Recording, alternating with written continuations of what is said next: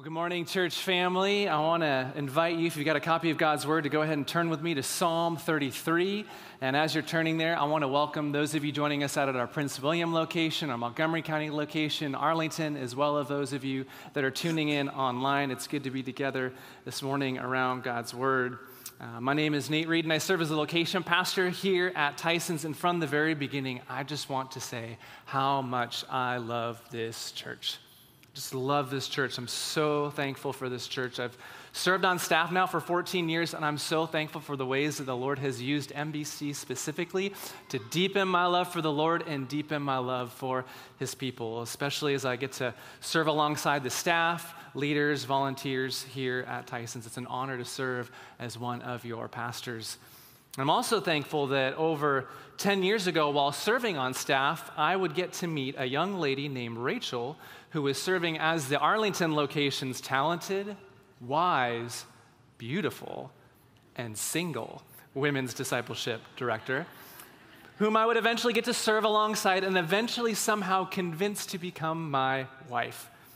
And I'm so thankful for the woman that the Lord has now allowed me to do life with. And even though uh, Rachel is no longer on staff, I can honestly say that much of how I've learned about what it looks like to serve and, and lead in ministry, I've learned from watching her lead and invest in others. So Shout out to my wife, so thankful for you, as well as to our Arlington location. You guys will always have a special place in our family. And that's nothing against those of you out of Prince William or Montgomery County. Like, we just, Arlington and I, we just got a little more history or so. It's not no hard feelings or so. But we love you all. So, um, speaking of Arlington, if you were here last week, you know that we're pausing our series through the book of Mark and starting a new series this summer entitled Now I See It, where you'll have the chance to hear from location pastors about time in their life when God revealed himself and his wisdom in a per, uh, just in a life changing and personal way. And last week, Eric served our entire church family so well as we walked through Psalm 121, reflecting on God as our perfect keeper. And so this week, we're actually going to walk through Psalm 33, particularly for the times when we find ourselves asking the question, why? Now, uh, Rachel and I have a two and a four year old at home, and so the question why is one that we hear all the time which those of you with young kids at home, I'm guessing you resonate with that. And sometimes those questions are incredibly deep. Like just last week, my daughter asked my wife, Mommy, well, why does God still love us even when we sin? That's pretty deep for a four year old. Now, just to make sure it's clear, and her questions aren't always that deep. And other times, her curious mind just often turns the question of why into an endless rep- repetition of the song, This is the song that never ends. As it goes on and on, my friend. In fact, this happened just the other day, and after the 29th why, I had no other choice to say to my daughter, I don't know, sweetie, you're just gonna have to go ask your mom. but whether you're a child, a student, a seasoned adult, or somewhere anywhere in between all of that, we all ask that question too. When something happens in our lives that we don't understand or was not part of our plan, we often long to know why. It can be really e- easy for us to demand that kind of an answer from God. And that question could come from a variety of different situations. It could be from a missed opportunity like a job or a school application that maybe fell through. It could be from an unexpected diagnosis or ongoing injury, maybe decades of chronic pain, cancer diagnosis, or even Alzheimer's, or maybe even the unexpected passing of a loved one. It could also be the result of a broken relationship or the desire for a specific kind of relationship. And while it can be good to long for those things, if God delays or withholds them from us, we're left asking, why? For Rachel and I, that question of why came when a doctor shared with us that apart from a miracle, we wouldn't be able to have children biologically. And in getting that news, we felt some of our hopes and dreams just break apart which led to a long season of grieving and wrestling with the Lord, asking that very same question like, why, God? Why? But it was through that wrestling that the Lord led us to this text, which then became our anchor and our comfort. Specifically, as He redirected our plans, which resulted in us welcoming home two wonderful children from India through adoption. And at the time, it was really hard to make sense of what the Lord was doing in our lives. But now we can look back and see that he was doing something incredible that we could not have planned on our own. In fact, it's just as this series is titled, Now We See It. So Since this is not just my story, I actually do want to invite my wife Rachel to join me up on stage for a moment to read the passage for us today and actually pray for our time in the Word. And as she's making her way up here, I do want to say up front that my goal in today's message is not to focus on our story. That's not the point at all. Instead, my hope and prayer is that as we walk through this text and sprinkle parts of our story along the way, that you too would be able to find hope and comfort and see how God is, as we see how God is described in this passage. Like hope and comfort that you can carry with you for the times when you are left asking that same question why? Specifically, as we're going to see three primary reasons to trust the Lord in seasons when we're left asking that question. And I also want to say if you're here and exploring Christianity and you're not sure what the Bible is all about, I want you to know that this message is just as much for you today. And I'm going to have a specific invitation for you towards the end. So I want to ask you to stick with me for that. So, to that end, I'd love to have you, Rach, if you wouldn't mind, just read the passage for us and then just pray for our time in the Word. This is Psalm 33. Shout for joy in the Lord, O you righteous. Praise befits the upright. Give thanks to the Lord with the lyre. Make melody to him with the harp of ten strings. Sing to him a new song. Play skillfully on the strings with loud shouts. For the word of the Lord is upright, and all his work is done in faithfulness. He loves righteousness and justice. The earth is full of the steadfast love of the Lord. By the word of the Lord the heavens were made, and by the breath of his mouth all their hosts. He gathers the waters of the sea as a heap, he puts the deeps in the storehouses. Let all the earth fear the Lord. Let all the inhabitants of the world stand in awe of him. For he spoke, and it came to be. He commanded, and it stood firm. The Lord brings the counsel of the nations to nothing. He frustrates the plans of the peoples. The counsel of the Lord stands forever the plans of his heart to all generations. Blessed is the nation whose God is the Lord, the people whom he has chosen as his heritage. The Lord looks down from heaven. He sees all the children of man. From where he sits enthroned, he looks out on all the inhabitants of the earth. He who fashioned the hearts of them all and observes all their deeds. The king is not saved by his great army, a warrior is not delivered by his great strength. The war horse is a false hope for salvation, and by its great might it cannot rescue. Behold, the eye of the Lord is on those who fear him, on those who hope in his steadfast love, that he may deliver their soul from death and keep them alive in famine. Our soul waits for the Lord. He is our help and our shield. For our heart is glad in him because we trust in his holy name. Let your steadfast love, O Lord, be upon us, even as we hope in you. O Lord, we praise you. You're the maker and the sustainer of all things. God, you alone are our greatest need, and you alone have provided us our only hope. We come together today begging you to speak to us from your word. Your word is living and active. God, may our vision of you expand today through the teaching of your word. And God, we pray that people would trust in you today for their salvation. We confess our need and we come together with hopeful expectation, the Lord, what you desire to share for us today about yourself. For we know that our hearts are most glad when we are trusting in your holy name, not in our own strength. We know that we cannot sit under your word and remain unchanged. So, God, change our hearts by your grace and make us more like your son, Jesus. And God, we pray this in your name. Amen. Thanks, babe. So, let me give us just a little bit of background on this psalm before we dig in this morning. So, unlike other psalms, this psalm has no subscription. So, we're not exactly sure who wrote it or what the circumstances were that we were specifically writing about. Some see Psalm 33 as a response or a follow up to Psalm 32, which was written by King David, but those are only speculations at this point.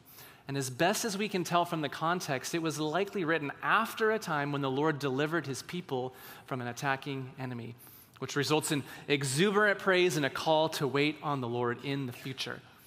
Now, Psalm 33 is specifically categorized as a psalm of descriptive praise, meaning that this is a psalm that describes God and praises him for who he is praises God for who he is. It's a picture of who God is and what his character is like, which is then where this psalm actually begins. It begins with praise, and if you notice the first three verses, it is not tame.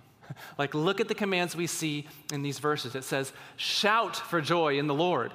Like, praise befits the upright. Give thanks to the Lord. Make melody to him with various kinds of instruments. Sing to him a new song. Play skillfully. And I love this last phrase with loud shouts. So, to those of you who are totally going for it on Sunday morning here when we sing, like, be encouraged that scripture affirms your enthusiasm. Like, those around you might not approve, but God sure does. So just keep going for it. Keep going for it. The Bible affirms that.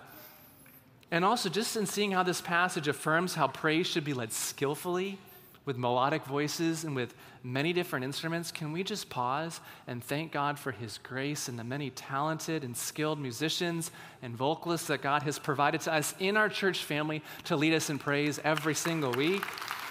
Like, amen. I'm Just so thankful for these brothers and sisters in the way that they steward their gifts uh, for our church family. So, this passage begins with praise. And then verses four through five summarize for us why God is worthy for such a response. Here's what it says For the word of the Lord is upright, and all his work is done in faithfulness. He loves righteousness and justice, and the earth is full of the steadfast love of the Lord. Like we serve a good God who is perfectly righteous and perfectly just. And it says all his work. In fact, if you got a pencil, like circle that word in your Bible. All his work is done in faithfulness.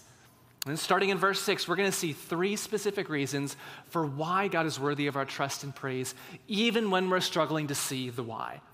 Now, there, I'll admit there are more than three reasons in this text that we have time to examine here today, but these three are some of the clearest from the text. So I might encourage you sometime later this week, either on your own or with your church group, to dig a little bit more into this passage. But if you're taking notes, here's the first reason. Number one, we can trust God because of the power of His Word. Because of the power of His Word. And you can't read the next verses of this passage and not be blown away by the power that belongs to our God. It says, By the word of the Lord, the heavens were made, by the breath of his mouth, all of their hosts. Like, don't breeze past that verse too quickly. Like, this one verse shows us a picture of the incomparable and immense power of our great God. Like, he speaks a word, and the entire universe is formed out of nothing. Like, all of it. Like, let's just put this into perspective for just a moment. Like, God speaks, and the earth and everything in it comes into existence oceans, mountains, deserts, the Grand Canyon, like we just saw a little bit ago, forests, continents, clouds, animals, and eventually, as we see later in this text, every single life that has ever existed. But God didn't stop there. He didn't just create the earth, but He also created the massive sun and the other planets in our solar system, many of which are exponentially bigger than the size of our earth. In fact, there's us right there, that little tiny speck. All 7.7 billion people on this earth living right there on that little speck, right there. Creates the solar system. But he didn't even stop with our solar system. He creates more planetary systems and millions of stars that make up our galaxy, which is known as the Milky Way, which is over 105,000 light years wide. And if that wasn't enough, he created every other galaxy in the universe, which at this point, scientists estimate that there are over 2 trillion galaxies in the universe. 2 trillion. Which, if that's the case, then it's highly likely that there are more stars in the sky than there are grains of sand on all the beaches of the earth combined. Like, think about that next time you go to the beach and hold a handful of sand in your hand. More stars in the sky than grains of sand on the beach. And God created all of that by speaking a word breath of his mouth. Charles Spurgeon, writing on this verse, said it this way It's as easy for God to create the universe as for a man to breathe. Nay, far easier. For man breathes not independently, but borrows the breath in his nostrils from his Maker. Hmm. Thinking about the beach, the psalmist then uses the imagery of the oceans again in verse 7. It says, He gathers the water of the sea as a heap, and He puts the deeps in the storehouses. Now, I'm sure, like many of you, like the beach for me is my happy place. Like if I need to go to recharge, I just need a body of water where I can sit and just soak it up and take it in. And whenever I go to the ocean, I can not help but be overwhelmed by the greatness and power of our God. In fact, this picture here is actually from a short getaway we were able to take as a family back in May. And whenever we go to the beach, I'll always ask my daughter, Sweetie, what does the ocean teach us about God? And she'll say that he's big and powerful. And I love hearing her say that. And that's the picture that we see here in this verse. The writer is saying that while the ocean is immense and vast, our great God gathers them up and stores them in a jar. Just holds them in a jar. Now, to the original audience, this passage would have brought to mind the greatest story of deliverance from their history. How in Exodus 14, the Lord had parted the Red Sea so that the Israelites would be saved from Pharaoh and his army. He literally pushed the waters aside so they could walk across the sea on dry ground. It's amazing. And it's only natural then that we would see the response in the next verses, in verses 8 to 9. It says, Let all the earth fear or revere the Lord. Let all the inhabitants of the world stand in awe of him, for he spoke and it came to be. He commanded and it stood firm. Now, I know that the temptation in seasons of difficulty is to run from God rather than to run to him. But let me just encourage you, church family, in seasons of waiting or asking why, like, don't run away from God, run to him. Let us first remember that God is all powerful. He's omnipotent over everything in all creation. He made it all and He sustains it all. And by His grace, He's given us His written word to remind us of who He is. Just as He used this specific text in Rachel and I's life, His word is so good to meet you as well in your time from you. So don't run from Him, run to Him. Which then leads into the second reason we're going to see why we can trust God in a season of why. We're going to see it in just a little bit, but let's start back at verse 10 now. It says, The Lord brings the counsel of the nations to nothing, and he frustrates the plans of the peoples.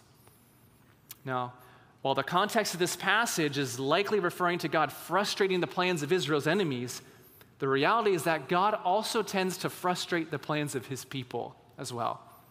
In fact, that word frustrate used here can also mean to disallow or to hold back. The word for the phrase bring to nothing can also mean to break apart or shatter. It's actually the same word that Job uses in describing the painful circumstances that God had allowed to take place in his life. Job 16 12, it says, I was at ease, and he, the Lord, broke me apart.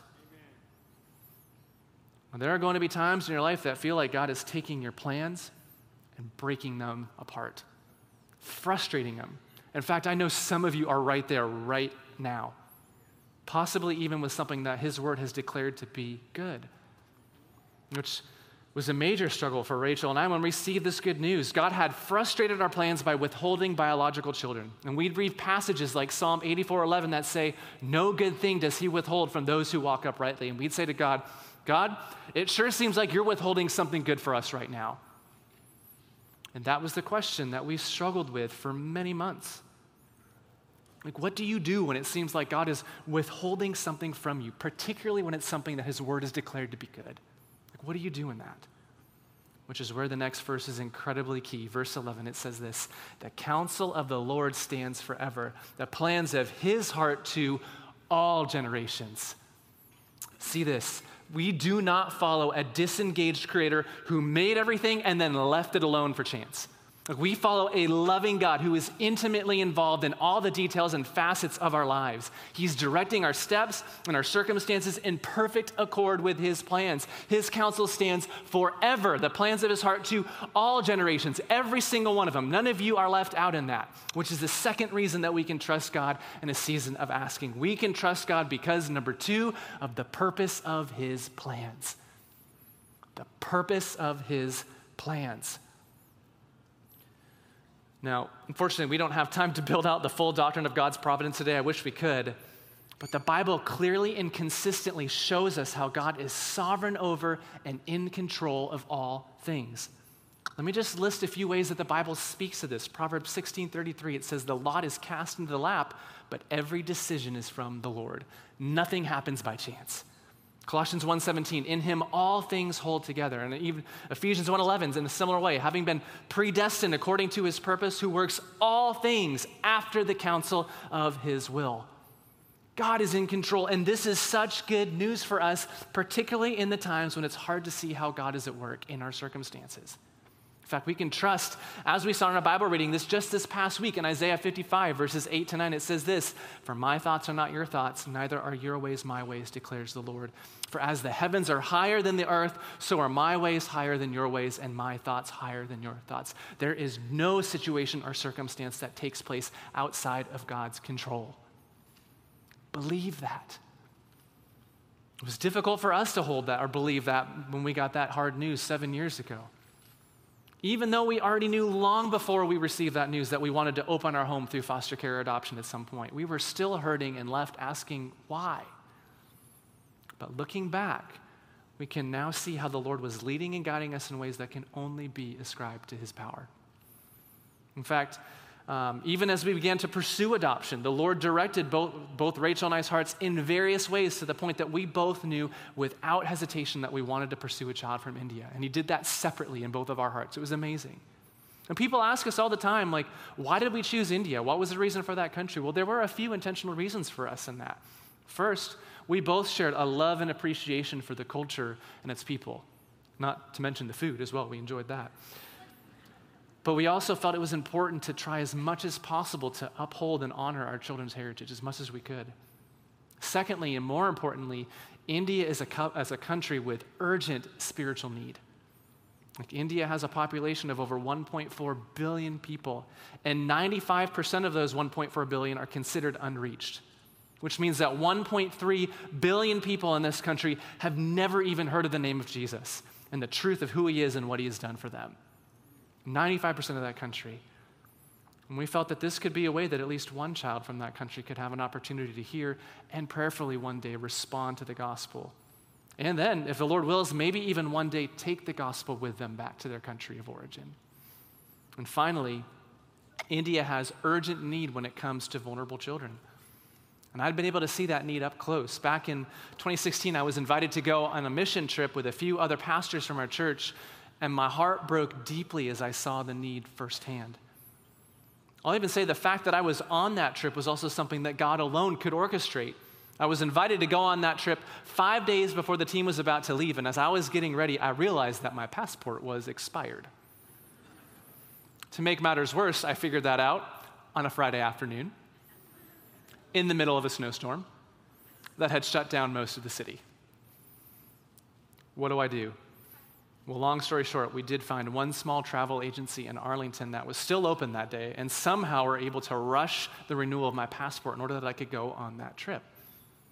To which you might say, okay, Nate, well, how does a mission trip and a renewed passport point so clearly to God's, God's purposeful plans? It still overwhelms me to think about this, but the timing of that trip was not an accident. That trip would take place just four months before we would receive that news from that doctor about our family situation just four months before. And now, looking back, we can see that God, in His perfect timing, was already preparing the way for His perfect plans long before we could even recognize it.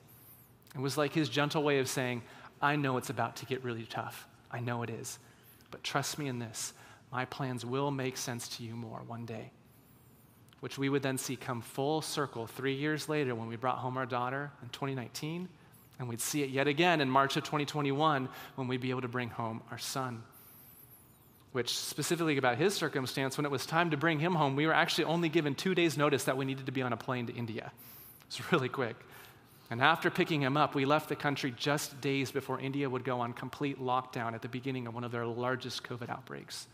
In fact, just yesterday, we actually met a family at a gathering for families with Indian adoptees who had traveled just a few days after us and ended up being stuck in the country for six months afterwards. Like, nothing can stop the plans of the Lord, ladies and gentlemen. Nothing can. And his purposes are perfect, even when his timing doesn't make sense. And now, having walked the road of infertility for over seven years now, Rachel and I can honestly say that we are at complete peace with how the Lord has and will build our family in the future.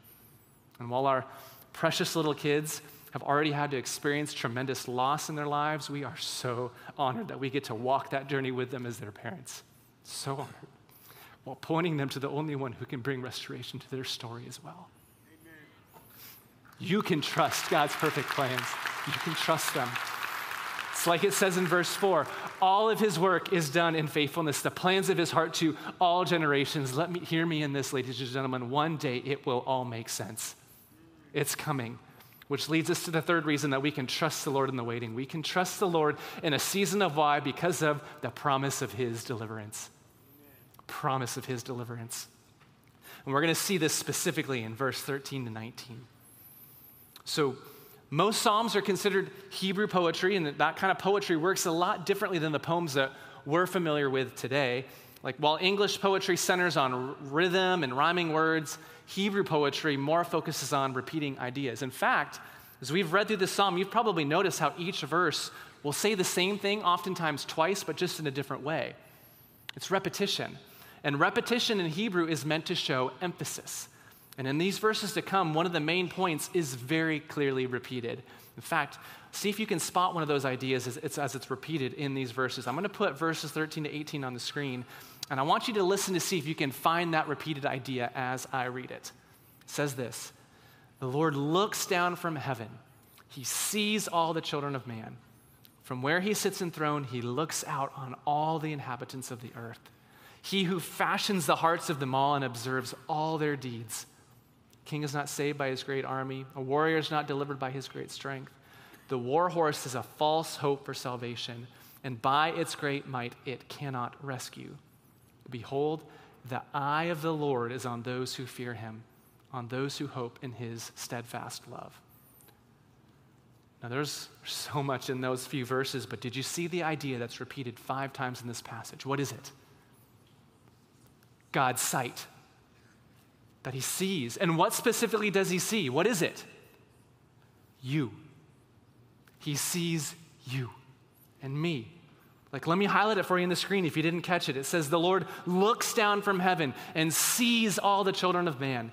He sits on his throne and looks out on all the inhabitants of the earth and observes all of their deeds. And at the end, behold, the eye of the Lord is on those who fear him. Like, this is also mind blowing when you think about it. The same God who spoke the universe into, into existence and works all things according to his purposes sees you and is fully aware of the circumstances and details of things that you are walking through.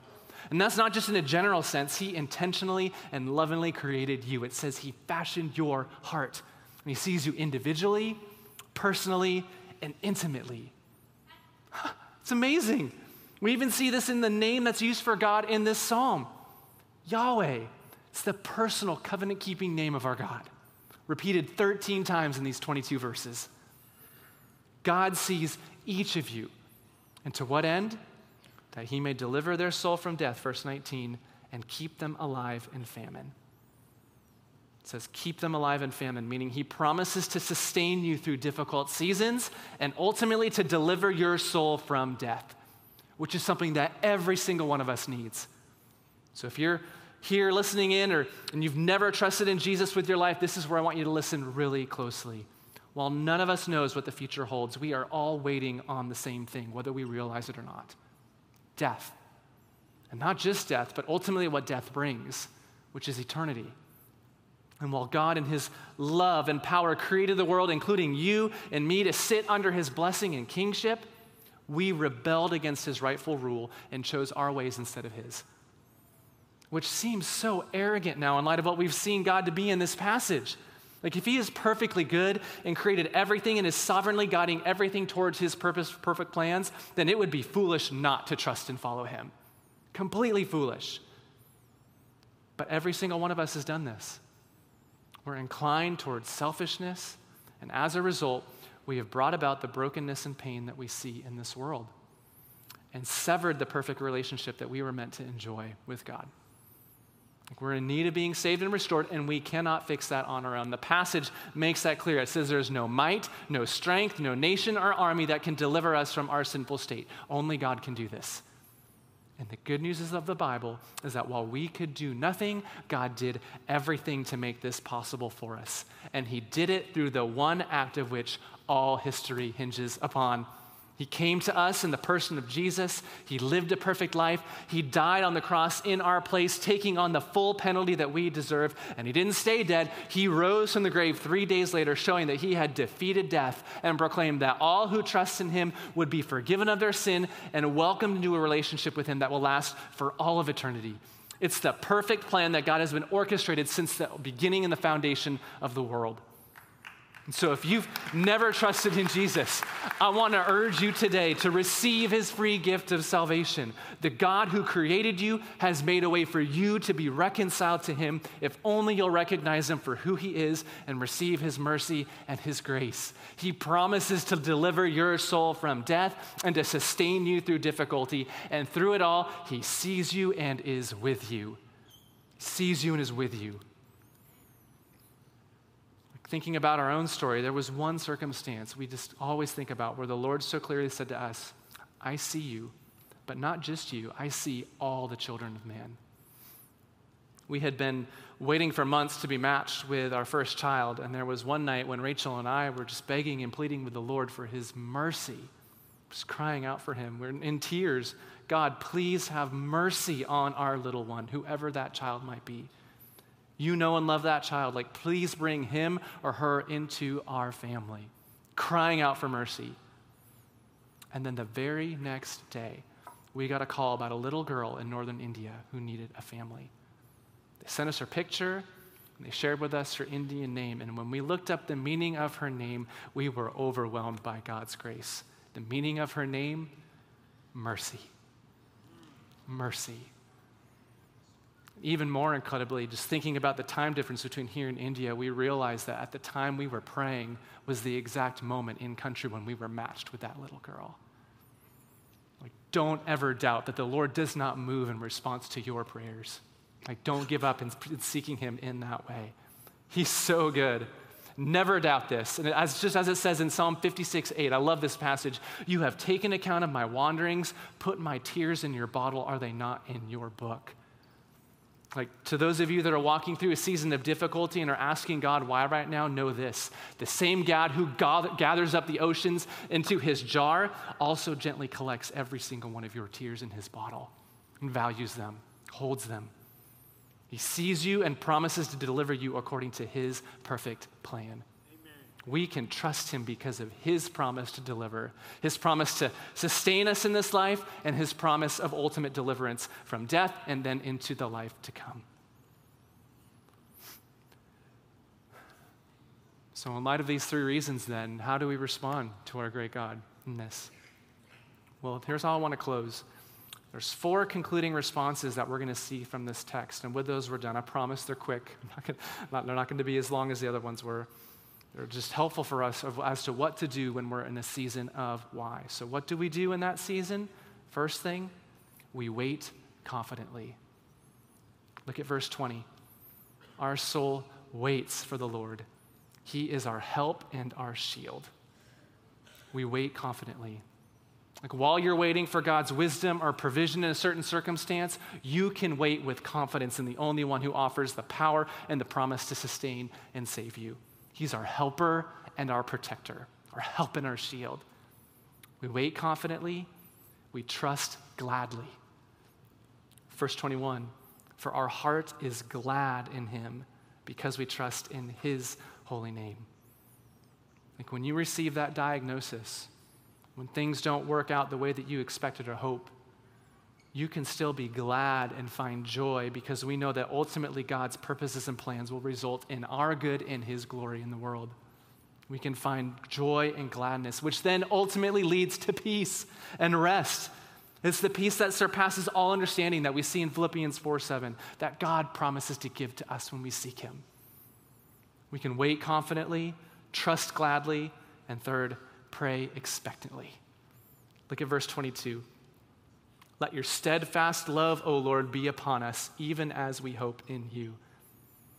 Like, even in the moments of waiting or challenges or questioning, God invites us, asks us to, allows us to cry out to Him, asking Him to work according to His purposes and character, even while we're still asking why. He invites that. So we pray for healing. We pray, pray for provision, we pray for restoration, and we do so boldly, recognizing that He hears our cries and always responds in a perfect accord with His plans. We pray expectantly. And then the last response, to which you say, Well, hold on a second, Nate. We're out of verses here. like, where do we find the fourth, fourth response to this passage? Which is where I hope you're starting to see the pattern from this entire psalm.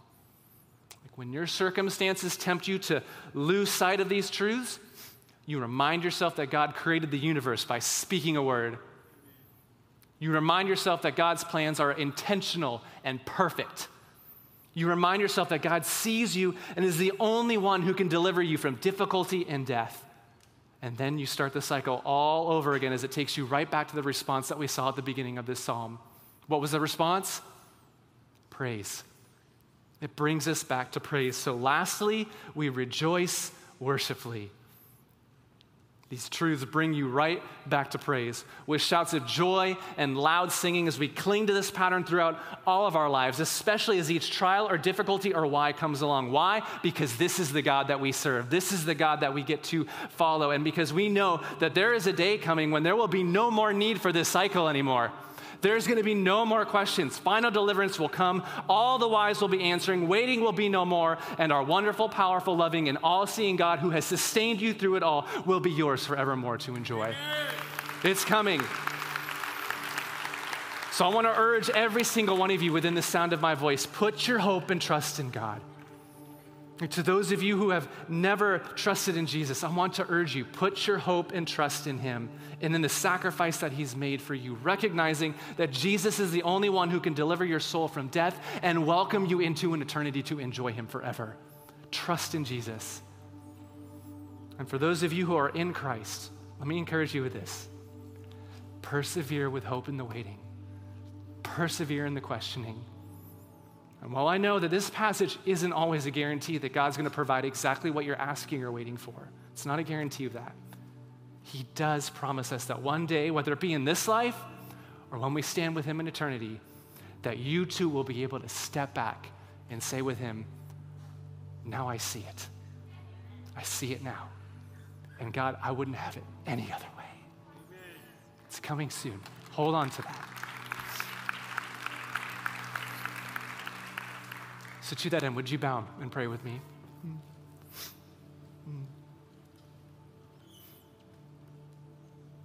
Oh God, even as, just as I reflect on this passage today, I'm reminded of what we read in our Bible reading just this morning in Matthew chapter 6. It says, Our Father who art in heaven, hallowed be your name. You are so powerful and so good and fully deserve of all of our reverence and awe. We ask, God, that your kingdom come, your will would be done on earth as it is in heaven. And we confess, Lord, that we struggle to see and understand why you do things in certain ways at various times. But I pray that as a result of this text, you would help us to trust deeply in you this week, no matter what we're facing or for the times that may come when all we know to do is just say, Why? Why, God? And so, for those who are currently waiting for healing, or provision based on a major need. God, we pray that you would give that to them, that you would strengthen them, sustain them, work in a powerful way that can only be attributed by your glory. And if in your divine providence you choose not to provide healing, help them to see the good in what you're doing and to use it to further your kingdom. For those who are wrestling with understanding why you might be doing things in this life right now, Lord, give them wisdom and understanding and ultimately peace and rest that you promise to give to us particularly to those who are struggling to trust in your perfect plans, Lord. Help them to set their minds on things above and not the things on earth. And finally, Lord, for those here today who have never trusted in you, may you awaken their hearts to see how wonderful and glorious you are and how deeply they need you. I pray that you would lead them to, to confess their, uh, their need for your forgiveness, that they would turn from their sin and trust in you and you would fill them with a perfect peace, knowing that now they are restored to the perfect King and ruler of the entire universe. Change hearts today, Lord, for the sake of eternity. We love you, Lord, and thank you that we serve a God who one day is going to show us why everything's happened the way that it has, to which we will then say, all glory and honor and power be to you for all of eternity. Fix our eyes on that day, Lord. We love you. Thank you so much for this text. And we pray these things in Jesus' name. And all God's children said together, Amen. Amen. Amen.